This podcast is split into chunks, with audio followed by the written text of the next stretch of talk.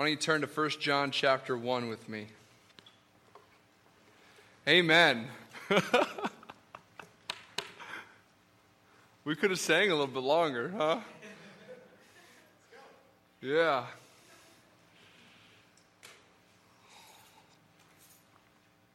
First John chapter 1.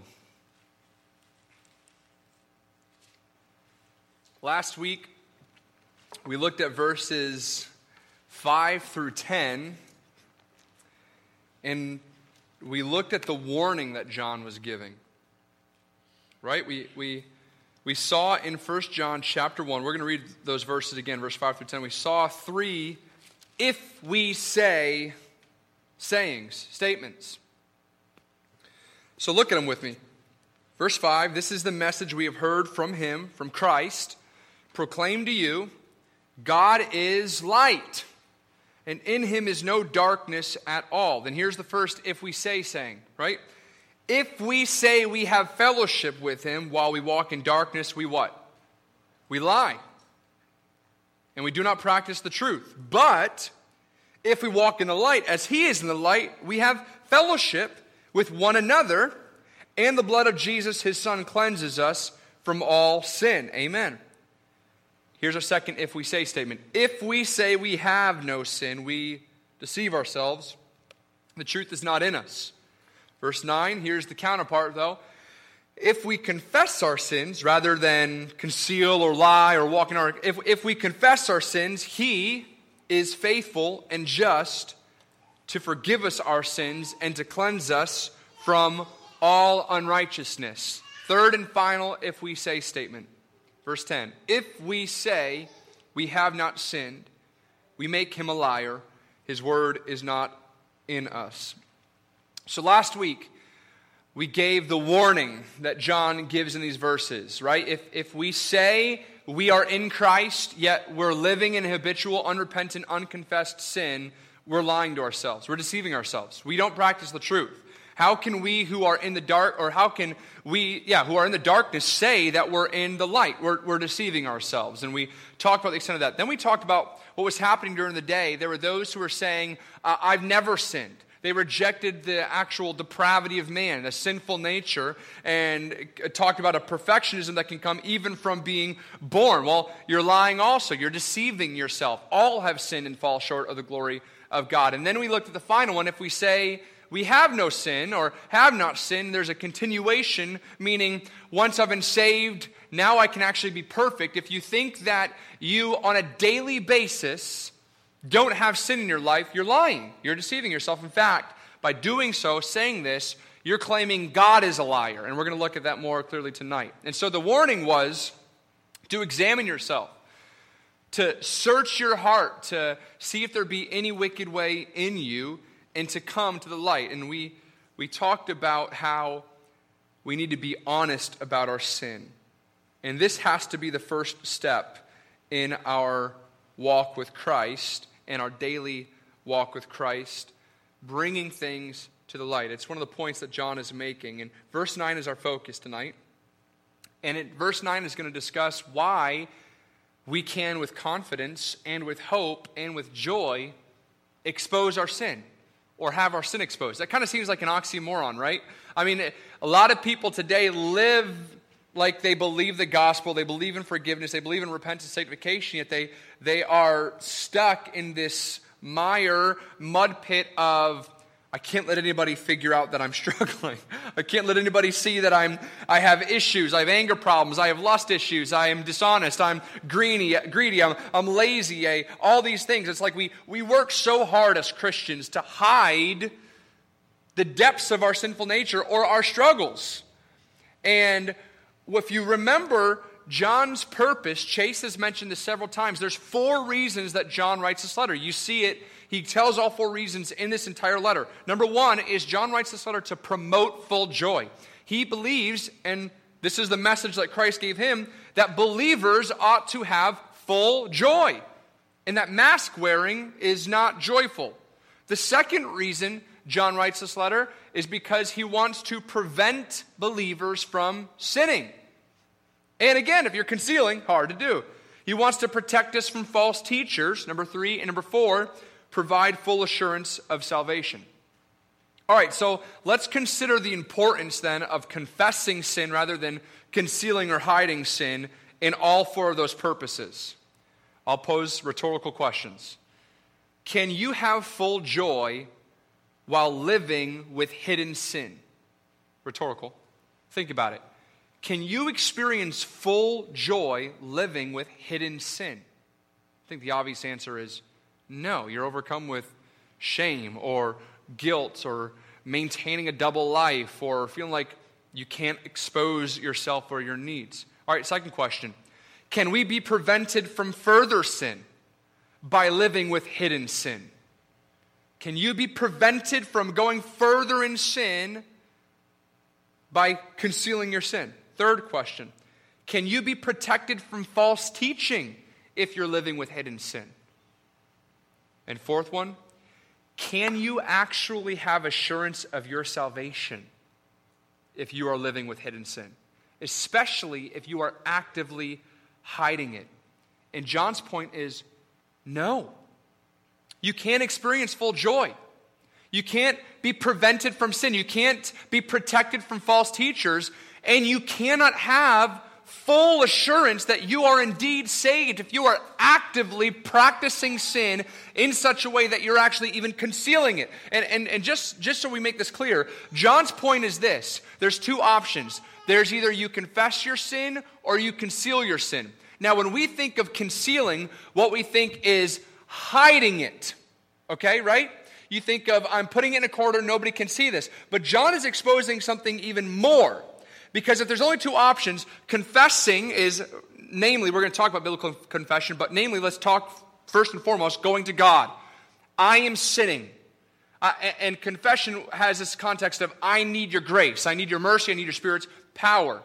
The opposite of that isn't only hiding sin, the opposite of confessing is also not confessing sin. Meaning, you can actually be living in sin, not even hiding it, you're just not confessing it. Make sense? You see what I'm saying here? So, so John is saying if you are living this way, where you're either concealing and you're practicing and living in hidden, unconfessed sin that can't come to the light, isn't coming to the light, therefore can't be sanctified, you shouldn't have assurance of your salvation. This, this indeed is the warning that we spent you know, the time last week. This is why there are passages like Matthew chapter 7. Many will say to me on that day, Lord, Lord, I did many mighty works in your name. I prophesied in your name. And God says, Get away from me, depart from me, you workers of lawlessness, I never knew you. It's why Hebrews warns in Hebrews chapter 6, the pastor who's writing this message, he says, you know, there you can taste the goodness of God, you can share the experience of the Holy Spirit, you can experience the goodness of God's word in a fellowship and actually not be saved. Paul says at the end of 1 Corinthians, examine yourselves. Peter says, make every effort to supplement your faith with these things. Confirm your election and your calling. And so there's warnings all throughout the New Testament and Old Testament too. That are basically saying, hey, I'm trying to tell you, God is a God of grace and mercy, praise the Lord, but your darkness needs to come to light. Now, this isn't works based, of course, we know. It's God's great call and drawing, and this is the assurance that He gives in believers and the confidence that I can have confidence and hope and joy in exposing my sin. Now, again, I, I mentioned this seems like an oxymoron. We live in a world today that says basically, uh, the moment I see weakness in you, I'm going to judge. And, and we live in the context of a body, too, of professing believers, often more times than not where people feel like they can't expose their sins, they can't confess their sins, they can't come clean because they will be judged, they'll be slandered, they'll be gossiped against, they'll be excommunicated, all these types of things. And God is saying the exact opposite. And this is a word of warning to believers. You know, Paul David Tripp does a great job in his parenting seminar where he talks about parents. When you find out something about your kids, Remember this, Jeremy, right? When we watch this? When, when all of a sudden you find out something that your kids are doing and they're hiding from you that's wrong, that is God being gracious in exposing what is happening. So rather than just treating it as a moment of discipline, you know, drop kicking them through the ceiling, that's a moment where you go, Lord, thank you for exposing sin in my child's life that I can now deal with. And then as a parent, you have the responsibility with tough and tender love to come alongside and say, it's not that you've broken my law, you've broken God's law. And it's serious, and God is holy, and sin is serious, and it separates you from God. But what a gracious thing that now this has come to light because now we can deal with it. And guess what? He's also a God of grace and mercy, and He's promised to work in your life if you belong to Him, if you confess Him as Lord, right? If, you're, if you've been given a new heart, He will give you new affections, and He's promised that He will cause you to bear good fruit. It's, it's a beautiful thing, and we need to practice this in the body. That when sin is exposed, we come with unbelievable sincerity and love, and we say, Sin is serious, God is holy, right? and, and, and say, so much so that all throughout history, if you look at accounts in the Old Testament, when you came face to face with the holy God in your sin, praise God that today, under his forbearing grace and mercy and Christ now today, those in Christ, that he doesn't absolutely not, he's poured his wrath on his son so that we can experience his grace and his mercy. God, you're so good. God, you're so, so good. We just sang it. So, the theme this year, if you remember, it's on Tyler's shirt abide. Abide. It's mentioned as Chase has talked about 23 times in this letter. It's the key to living as a Christ centered life. And I want you to think about the, con- uh, the theme abide in context of confessing sin or concealing sin. Again, these verses, 1 John 1 5 through 10. One of the reasons, unknowingly, sometimes that professing Christians don't abide in God's word, again, I say sometimes unknowingly, is because they may be blind to their sin, deceiving themselves, which is separating them from God. Hence, it hinders intimacy in time with His Word, and it also keeps them from understanding what Scripture is saying. This is sometimes an unknowing thing, which is the importance of confessing sin or having sin exposed. And then sometimes knowingly, People just don't like what the Bible demands from them, don't like the conviction, don't like the direction, don't want to, sur- to surrender to a master, and so they actively avoid abiding in God's word. But John's whole purpose of his letter is to draw people in to the loving kindness of our Father. So, how we handle sin in our life is of the utmost importance to our joy sanctification, our protection, and assurance. Those four words are the four purposes of this letter. And what John shows at the very beginning and all throughout this letter, it's one of the main points of John's letter, is that how we handle sin reveals how we can experience joy, sanctification, protection, assurance. So, what I want to do tonight is I want to break down verse 9 into two parts, okay? If you look at verse 9 again, if um, if we confess our sins, he is faithful and just to forgive us our sins, to cleanse us from all unrighteousness. So, the first part of tonight's message is that first section. If we confess our sins, I want to talk about what is biblical confession. What is biblical confession? The second part is he is faithful and just to forgive us and to cleanse, or forgive our sins and to cleanse us from all unrighteousness. So, in other words, I want to show then when we confess biblically, what is God's response? All right? Part one What is biblical confession? What is biblical confession? I think when we look at God's word as a whole, we see several factors involved in biblical confession. I want to break it down into three uh, things tonight. First, with biblical confession, there is a cause. So, number one, the cause. The cause of biblical confession. As we talked about last week, if we say we do not have sin, um, or we do not sin or don't have sin, we lie, we deceive ourselves.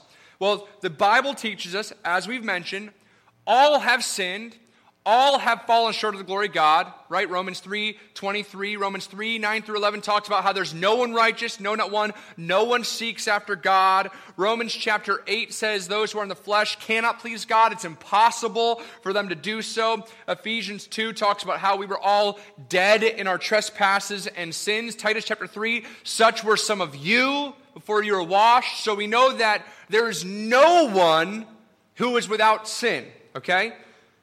So, first, the first part of biblical confession is indeed realizing we are sinners. So, what's a cause? What causes us to confess? An awareness of the fact that we are sinners. But that isn't the extent of what the Bible teaches as the cause. Here's why many people know that they have sinned and don't confess their sin. Meaning, many people can say, Oh, yeah, I was born depraved. Oh, yeah, I have a sinful nature. But they don't actively, practically confess their sins. And by the way, there's a lot of people who look at 1 John chapter 1, verse 9 and say this isn't something that a believer should be doing consistently and constantly because they're under Christ, they're, in, uh, uh, uh they're covered by Christ's blood, is, is forgiveness. They're no longer under God's wrath. So this is like, this is a salvation verse. You're justified and it's fine. I 1000% disagree with that, and I hope to show that tonight. 1 John chapter 1 verse 9 is something that you should be doing daily. And here's what I mean. An understanding of knowing you are a sinner and have a sin nature and are depraved is absolutely crucial to the cause of confession, but it isn't the extent. There is another factor here. It's not only acknowledging that you are a sinner, but recognizing daily that there is sin still present in your life. There are areas that need to be sanctified. You are not perfect today. You will not be perfect tomorrow unless you're taken home to be with the Lord. You were not perfect yesterday. You have work today to be done in your spiritual life.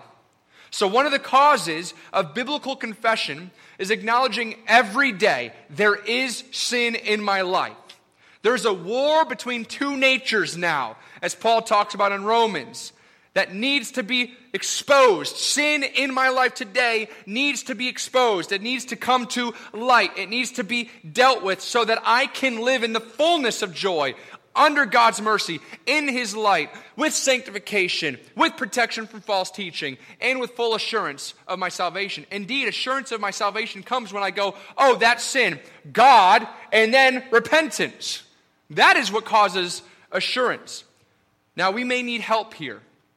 All right? This is the cause. This is what causes us to confess. An awareness not just that we're sinners, but that we daily sin and daily need to confess. And we do absolutely need help here. We may be living in blindness to our own sin. We may not realize that there are issues in our life. We may be so hardened from rebellion or wandering or whatever that, like David, we need somebody like Nathan to come and give a little story and then say, Tyler, you are that man, like Nathan did to David. We may need a brother or a sister in Christ to confront us privately. We may need a spouse or a parent or a child or a pastor to come and expose sin. I'm concerned. I see this in your life. That's not judgmental, it's not legalistic. It is one of the most beautiful acts of love. In fact, if you see sin in a brother or sister's life and you ignore it and you don't confront it, that is the definition of being unloving. God is calling you as believers to be active in each other's sanctification. And so we not only need to be doing that for others, we also need to have enough humility that I can handle it if Zach Bailey comes to me and says, Hey, awkward, sorry, but you're being a jerk to me. right? You, you have to be humble enough to accept correction, correction from people. But here we have okay, you may be limited in understanding the depths of your sin, and you might be able to deceive yourself. Well, other people are absolutely limited as well, and you may be deceiving them. Even other people are limited in their ability to know us and see into our life, which means ultimately we need God and His Word to expose our sin.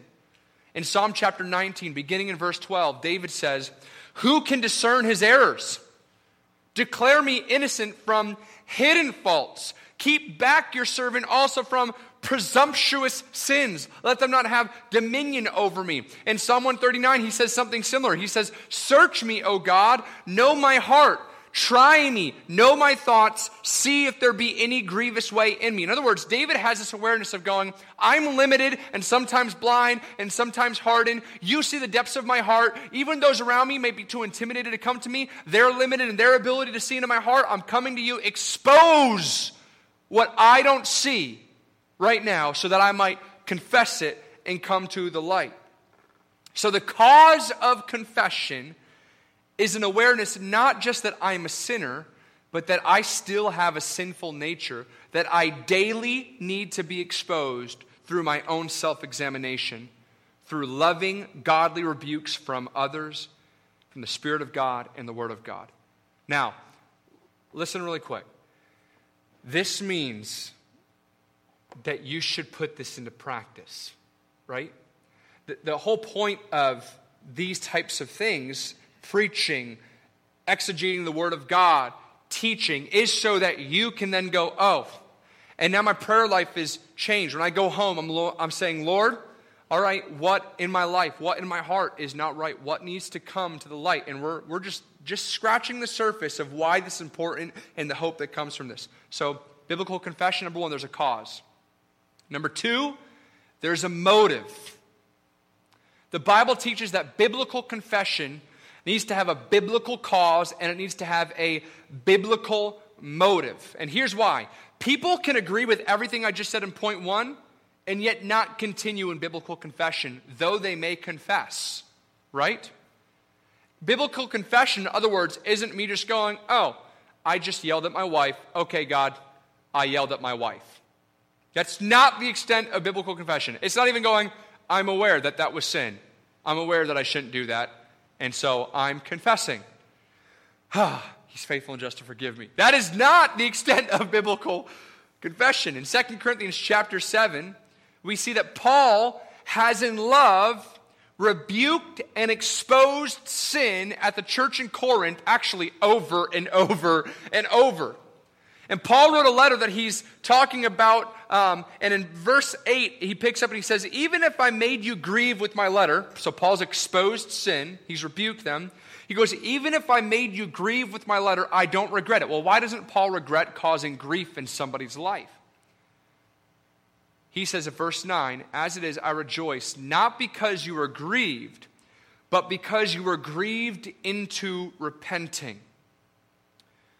For you felt a godly grief, so that you suffered no loss through us. And here we, here we go in verse 10. For godly grief produces a repentance that leads to salvation without regret. Whereas, here's the other kind of motive or grief worldly grief produces death. Verse 11, he explains this godly grief. See what earnestness this godly grief has produced in you. Here's the fruit an eagerness to clear yourselves indignation, fear, longing, zeal, punishment. At every point, you have proved yourselves innocent in the matter. All right, let me explain this. What we see here is there are two kinds of grief, and they produce two t- different types of fruit.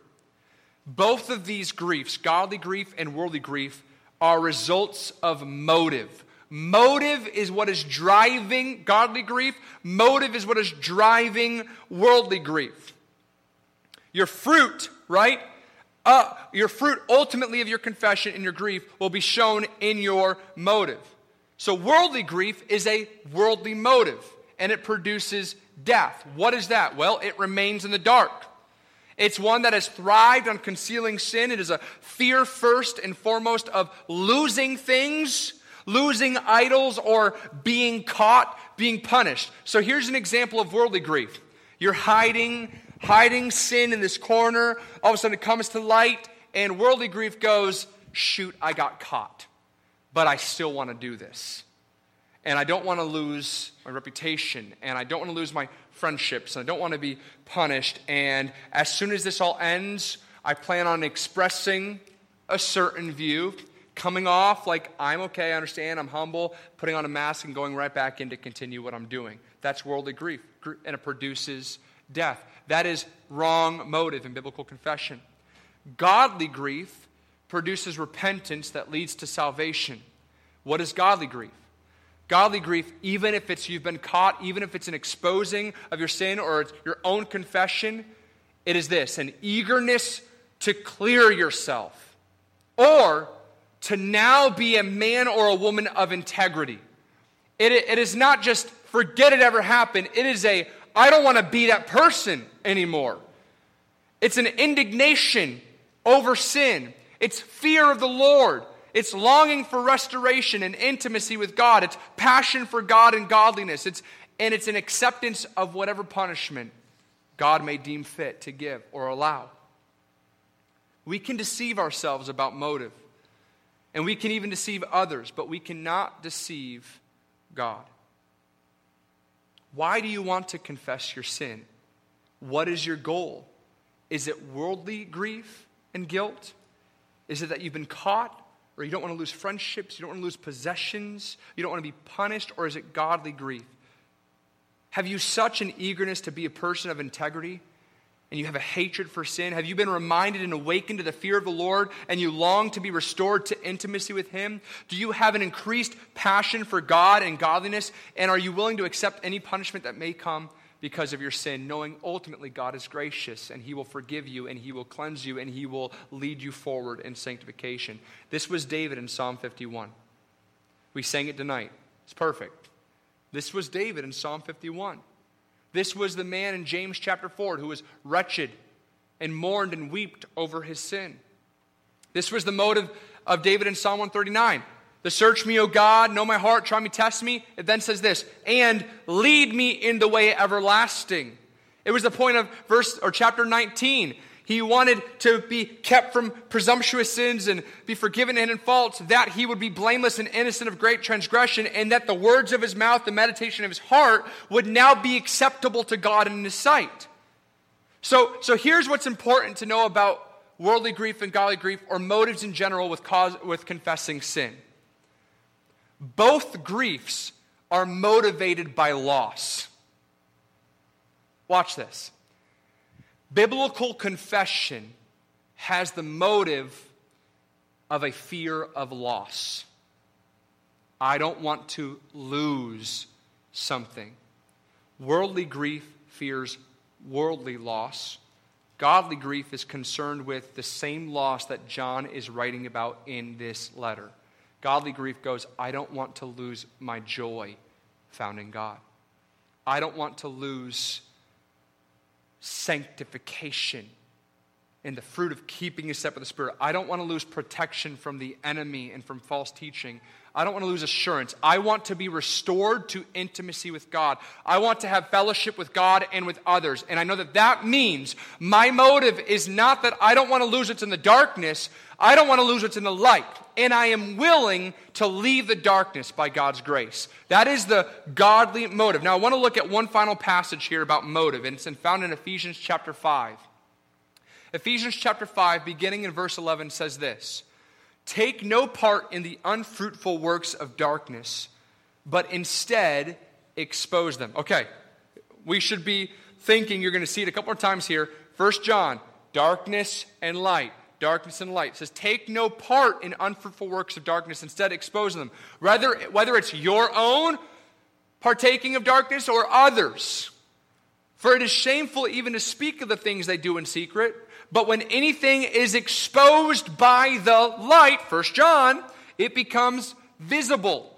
For anything that becomes visible is light. Therefore, it says, Awake, O sleeper, arise from the dead, and Christ will shine on you. All right, now notice, notice here, we must not take part in sin. Rather, we must be exposing sin. We must bring sin from darkness to light. Confess it, rebuke it, confront it. And verse 13 through 14 shows that this is what it means to come from darkness to light, as we talked about last week. First John chapter 5, or chapter 1, verses 5 and 6, right? If we say we have fellowship with him while we live in darkness, we lie and do not practice the truth. So coming to light, we see in Ephesians 5 and 1 John 1, not only is exposing sin, but it's what causes Christ to shine on us because he takes no part of the work of darkness. And this is the point of 1 John chapter 1 verse 9. Confess our sins. Why? He's faithful and just to forgive us our sins, to cleanse us from all unrighteousness. So we have a cause. What causes you to confess? I'm a sinner, but not just that I'm a sinner, I'm sinning every day and I need you. This and this isn't a abuse of grace. Let me sin as much as I want or do whatever I want right today because I can just confess it and he's faithful and just to forgive. No, no, no. This is a as I am changing, I am becoming, in fact, this is the beautiful work of sanctification and growth in Christ. You become more and more aware of your sin. Right? As I'm being sanctified, I'm more aware of how much more I need sanctification. So every day, Lord, I'm saying, expose it. I want to confess it. And my motive is not so that I can experience the benefits of God but still live in darkness. You're deceiving yourself.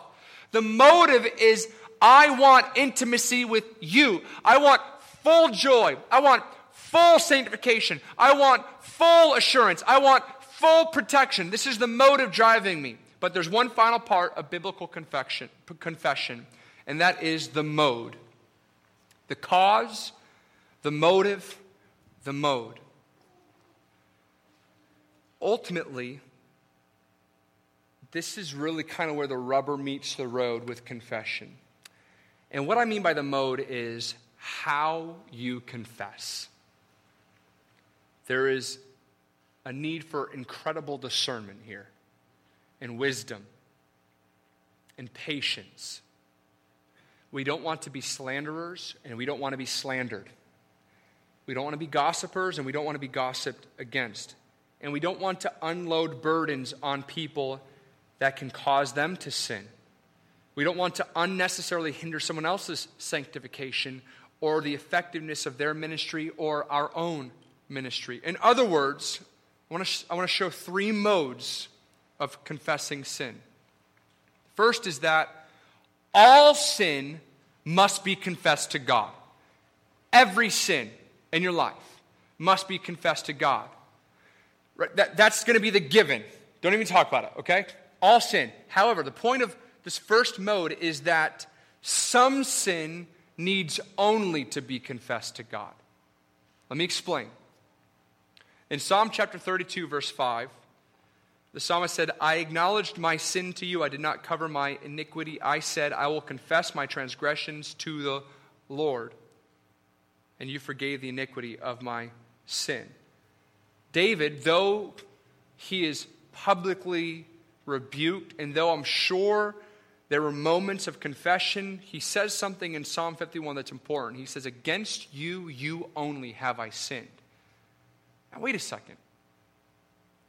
He totally sexually, sexually assaulted Bathsheba. He, he manipulated his position and he caused her to become pregnant, commit adultery. He lied and deceived, manipulated, and ended up killing another man. This whole process of rejection and rebellion lasted about a year before he was confronted, and that David has the audacity to say, Against you, you only have I sinned? Has he not sinned against Bathsheba or her husband or the other people fighting the war or his own people, his family?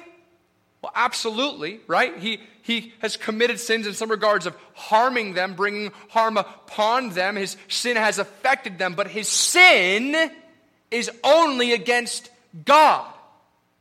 And, and here's the reality Christ can handle the weight of all of your burdens, of all of your guilt, of all of your shame. He's promised to do that. And there may be sin that is taking place in your secret life or that is something that you're working on your head. It, can be, it might be a thought issue. You might say, you know what? I don't look at pornography. I'm not committing adultery, but my thought life is a mess. And all of a sudden, because you don't do these things that could end up being visible to other people, you might think it's okay. That sin is between you and God. Now, initially, that needs to be confessed to God. It may need to be confessed to somebody else. We're going to get to that in a second.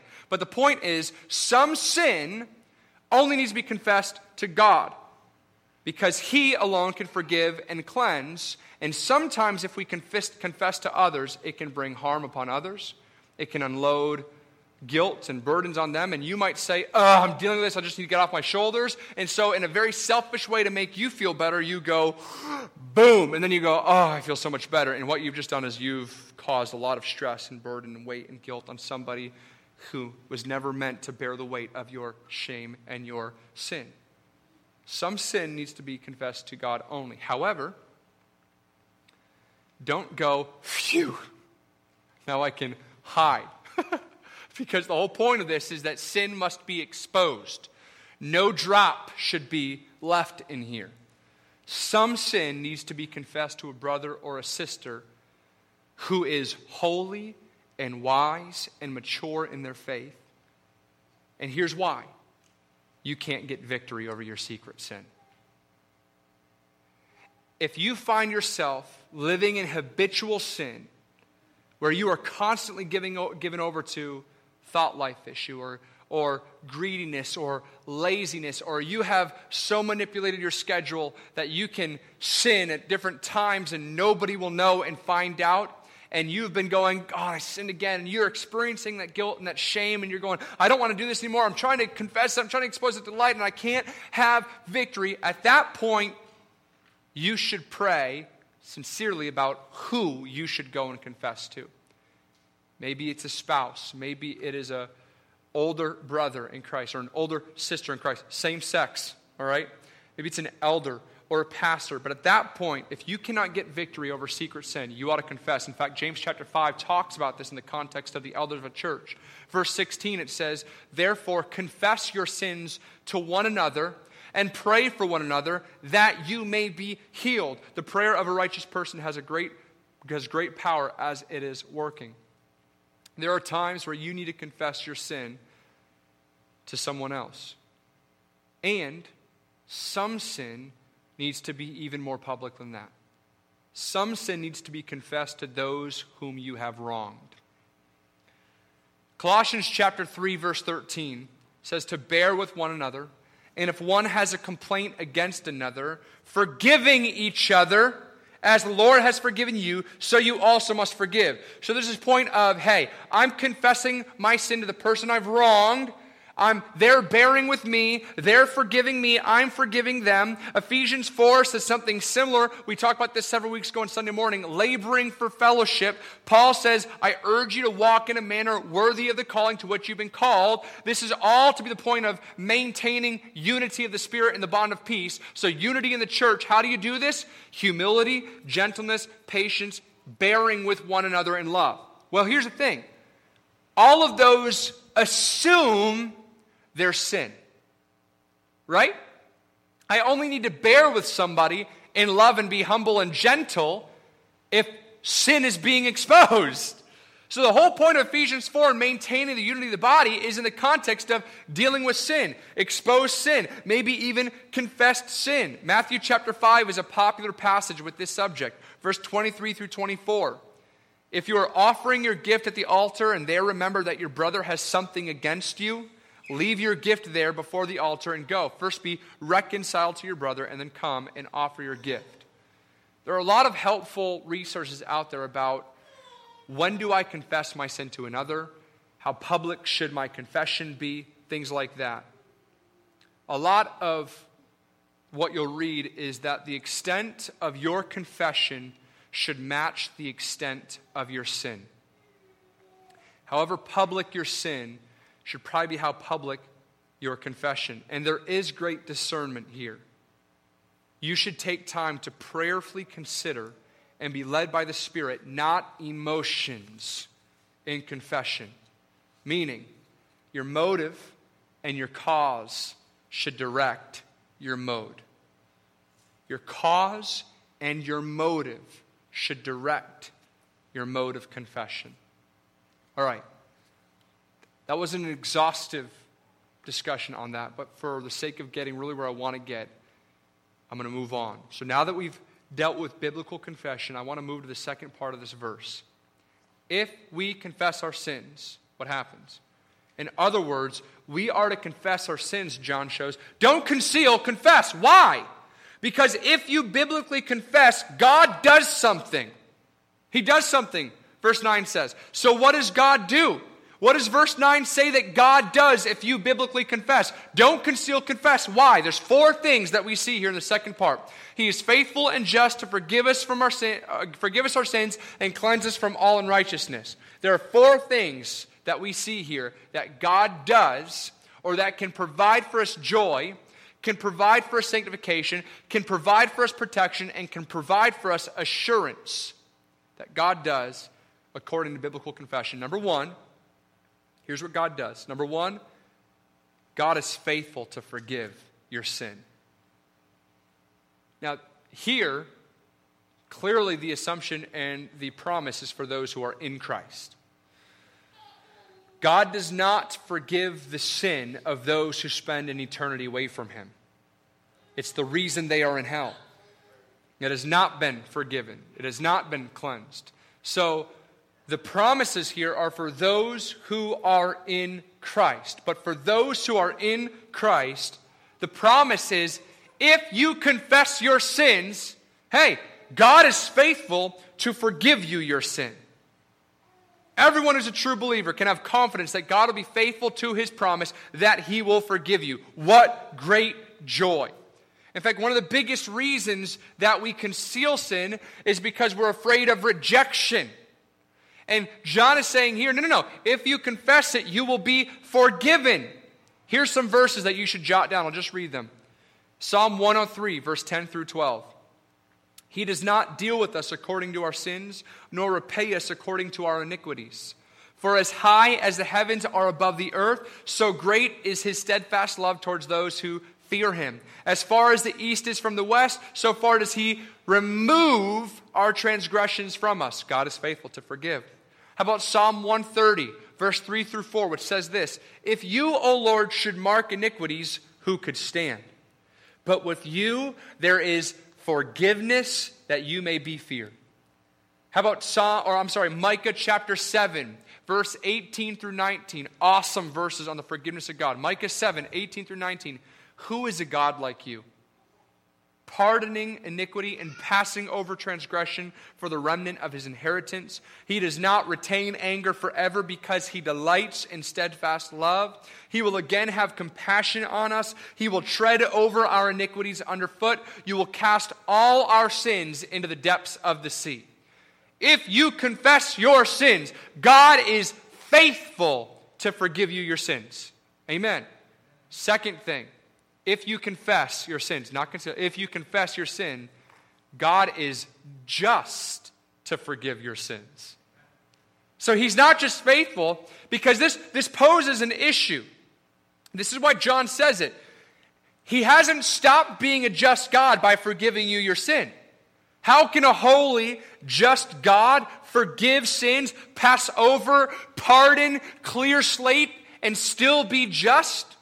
For God to be just, sin must be punished. Romans chapter 3, beginning in verse 21. The righteousness of God has been manifested apart from the law, although the law and the prophets bear witness to it. Verse 22 The righteousness of God through faith in Jesus Christ for all who believe. There is no distinction. For all have sinned and fall short of the glory of God and are justified by his grace as a gift when we, just in case you don't understand, when we're talking about being justified, it means being made right. You're declared righteous before God. So the, the problem, the conundrum at hand is that those who are in Christ, you were sinful. All have sinned, fall short of the glory of God. God is holy and just. He must punish and pour out his wrath on iniquity. And yet, God, who's a holy God, who can have nothing impure in his presence and his companionship, looks on a filthy, wretched sinner and says, It's okay. I forgive it. How are you a just God to do that? No just judge can do that. That's the problem. Verse 25 or verse 24, but you're justified by God's grace as a gift. How? Here's, here's the promise, or here's the answer. Through the redemption that is in Christ Jesus, whom God put forward as a propitiation, big word, by his blood to be received by faith. We're going to talk about what this means. This was to show God's righteousness, because in his divine forbearance, passing over, covering, hiding, concealing of former sins. It was to show his righteousness at the present time, Christ, so that God might be just and the justifier of the one who has faith in Jesus. All right, let me explain this. God is so holy and our sin is so dreadful that an enormous payment must be made if he is to pardon us without sacrificing his holiness. While God is not obligated to forgive us, if he so chooses, according to his will, to forgive us, he cannot violate his character in doing so. Scripture tells us repeatedly that our just God, in Numbers 14 and verse 18, will not clear the guilty. He will not let sinners go off scot free. Nahum chapter 1 verse 3 says the same thing. Just as a human judge is unjust if he does not punish convicted criminals with a just sentence, the Lord would be unjust if he simply just said, It's okay. Before Jesus, this is the propitiation, the forbearance, God passed over sins.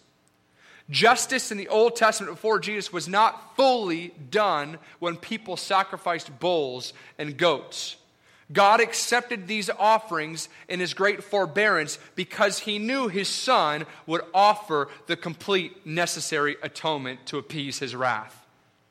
So, with Jesus as our payment, with Jesus as our propitiation, the Lord vindicated his righteousness, ensuring that God remains just as he becomes the justifier of sinners who believe in Jesus Christ by pouring out his wrath on his son as his son took on all the sin of all his people and God crushed his son. Sin was paid for. If you are in Christ, you didn't get off scot free as if no payment was made. God killed his son in order that you, who were a sinner, might become righteous through Christ. God provides what sinners need to be righteous in his sight without compromising his justice. When we are accounted righteous in Christ, justice is still done, but we do not feel the punishment our sin deserves. Instead, Jesus suffered in our place. So here's why you can confess your sin. God demonstrates his love for us in this that while we were still sinners, Christ died for us. If you're in Christ today, Christ paid the full payment, took on the full wrath of God that you deserved 2,000 years ago. So you don't have to conceal your sin because God is faithful to forgive you your sin. And in, in his faithfulness, he hasn't stopped being God. He's still a just, righteous God. Number three, two final ones, and we're done. We'll go to small groups and talk about this. God is faithful to forgive our sins, God is just to forgive our sins. The third part you see in this verse is God is faithful to cleanse us from all unrighteousness. Now, this is the part I've been waiting for and excited about. You have all the warnings but here you have the great exhortation and encouragement. Here's what John is not doing in this verse he's not saying the same thing twice. What does the verse say? If we confess our sins, he is faithful and just to forgive us our sins and cleanse us from all unrighteousness. So, there's two things happening here. If we confess our sins, God will forgive our sins and God will cleanse us from all unrighteousness. They are indeed two separate things, though they are hand in hand. And in doing both, you see God is faithful and just in both things. So, we don't conceal our sin, we confess our sin. Thirdly, because God is faithful to cleanse us from all unrighteousness. Think of the word faithful. God is reliable, trustworthy, unchanging, immutable, as Hebrews 6 says. And He does not lie. He's faithful to His promise and to His purpose. He's faithful to Himself. God has promised not just to forgive us, but to cleanse us. This is the beauty of confession. When it's brought to the light, God isn't just going, oh, it's okay. He's going, I forgive you in Christ. I crushed my son. You have his righteousness. And this means that I am also going to cleanse you from all unrighteousness, leading you in sanctification. I'm faithful not just to forgive you. What a crummy gospel it would be if we were just forgiven, but then we lived in the misery of increased sin and more and more shame and guilt, and we had no hope that we would ever actually become in living what we are in standing before God. What a crummy gospel. And God says, I'm not only faithful to forgive you your sin if you confess it, I'm faithful to cleanse you. He's promised to sanctify us, to cause us to become more like Christ, to bear the fruit of the Holy Spirit in our lives. He's promised He will cause us to grow in godliness. Hey, don't conceal your sin. Confess it. I'll forgive you, and I'll, as David said, lead you in the way everlasting. Don't take my word for it. The Bible says it. Philippians 1 6. I'm sure of this, Paul said. He who began a good work in you will bring it to completion at the day of Christ Jesus. Ephesians 2:10, we are his workmanship, created in Christ Jesus for what? For good works, which God prepared beforehand that we should walk in them. Philippians 2:13, it is God who works in you, both to will and to work for his good pleasure. But perhaps the best verse to see this is found in 1 Thessalonians 5, verse 23 through 24 which says this Now may the God of peace himself sanctify you completely, and may your whole spirit and soul and body be kept blameless at the coming of our Lord Jesus Christ. He who calls you is what? Faithful.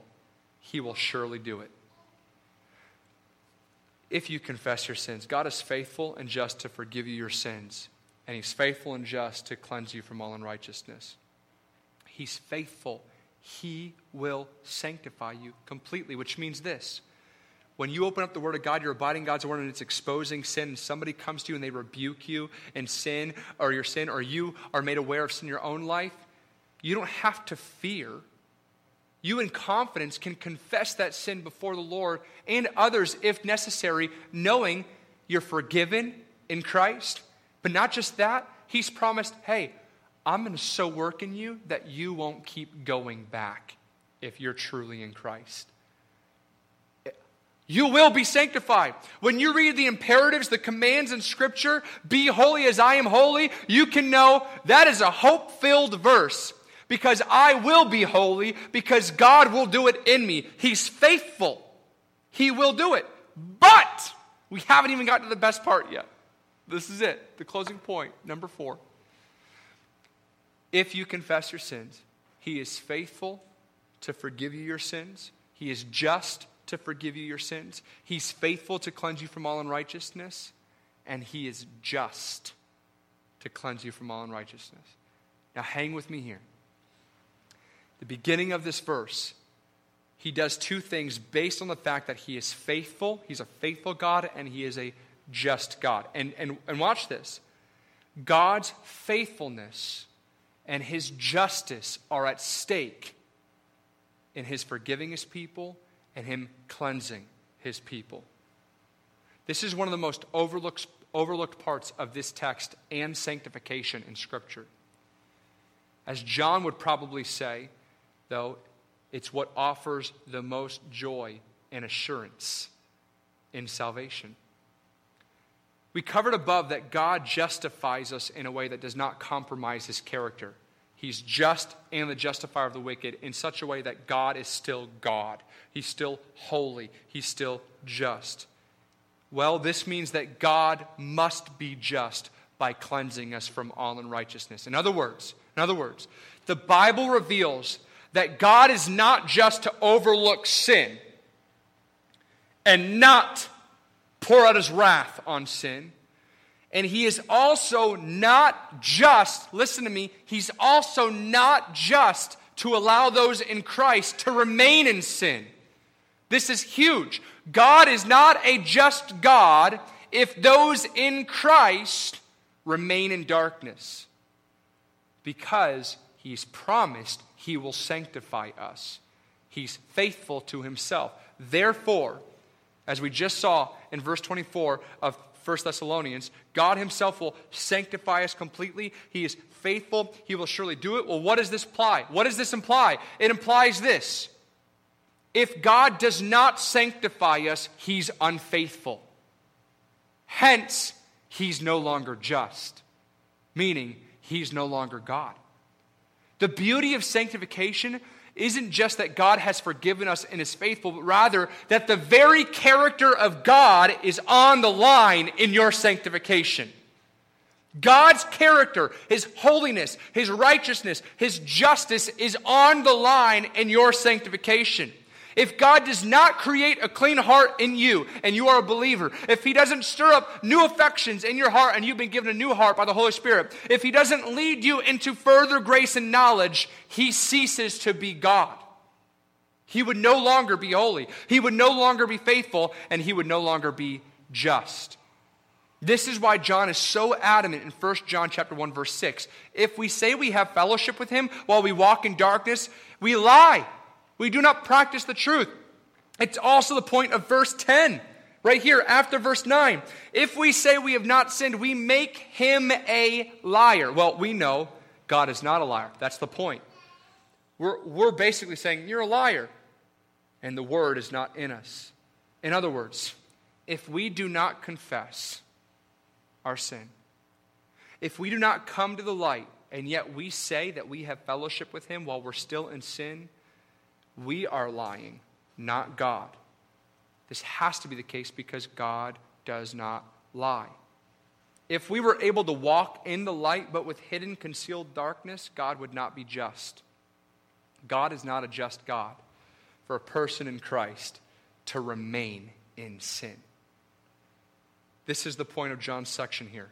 Not mainly to warn you, but mainly to encourage those who are struggling with sin to encourage people to come to the light, to encourage believers in their walk that God's faithful and God is just. He will surely forgive you, He will surely you cleanse you. But if you remain in the darkness, you do not have that promise. That's the point. If you remain here, hiding, concealing, lying, you don't have that assurance. But if you confess your sins, He's faithful to forgive you. He's just in forgiving you. He's faithful to cleanse you from all unrighteousness because he is just in cleansing you from all unrighteousness. So confess our sins. The most hopeful verse, in my opinion, in 1 John, in 1 John is chapter 1, verse 9. If we confess our sin, he's faithful and just to forgive us our sin, cleanse us from all unrighteousness. I want to end with a verse in Proverbs 28. Proverbs 28, verse 13 says, Whoever conceals his transgression will not prosper. Let me say that again. Whoever conceals his sin, his iniquity, will not prosper. But he who confesses and forsakes it, them, the sin, will obtain mercy. Amen. So you can go to bed tonight, wake up in the morning, as if you're a believer in Christ, if Christ has saved you, if you're regenerate, and you can have confidence, you don't have to be afraid of hiding sin. You don't have to feel defeated in continual habitual sin. And if you have struggled and you've not confessed to sin, go to an older, wiser, mature brother or sister. And, and listen to me, listen to me. An older, wiser, mature, godly brother or sister who will hold things in confidence and who will love you, right? Not one that will slander and gossip. If you need to confess and ask for forgiveness from people, if you need to uh, take your confession to the next level, you do so and you don't have to fear. Hidden sin, you don't prosper. Exposed, confessed sin that comes to the light, forgiven, God's faithful and just, cleansed, faithful and just. And that is the hope for me. What confidence I can have that I will continue to be more like Christ because his name is on the line. He is faithful, he will surely do it in you. Praise the Lord for that. I'm going to pray for us, and then we'll go to Small groups, we'll divide it how we typically do. So, this side of the room, which one's going down there tonight? Who stayed here last time? Tyler, why don't you go down there? All right, so this, this side, we'll go with Tyler down there. This side, we'll stay with Juice in here. And if we have a, one larger group than the other, we can work that out. Let's pray. God, I pray for great discussion and conversation out of this. A lot of this may seem elementary, but I believe that our cause and motive for confession is crucial to us experiencing the joys of salvation the defeating sin, the protection from false teachers, the assurance of salvation. As believers, we should not live defeated, dull, sad, discouraged lives, even in suffering. But rather, we should know that you are faithful to yourself first. You will surely sanctify us completely. You are faithful. You are just. I pray that you'll give us a new confidence as we look at sin in our own life. And, and, God, I pray that that confidence will only come to those who are believers. There is a warning here, too, Lord. For those who are not in Christ, they, do, they will not prosper, Proverbs 28 says. They're living in darkness, they're deceiving themselves, they're lying. Oh, God, would you bring them to light and help them to see that by your grace, by your Spirit, through faith, they can too experience mercy and joy and forgiveness and cleansing. God, we need it in our life. Would you do it for your name's sake? In Jesus' name we pray. Amen. You guys can head to small groups.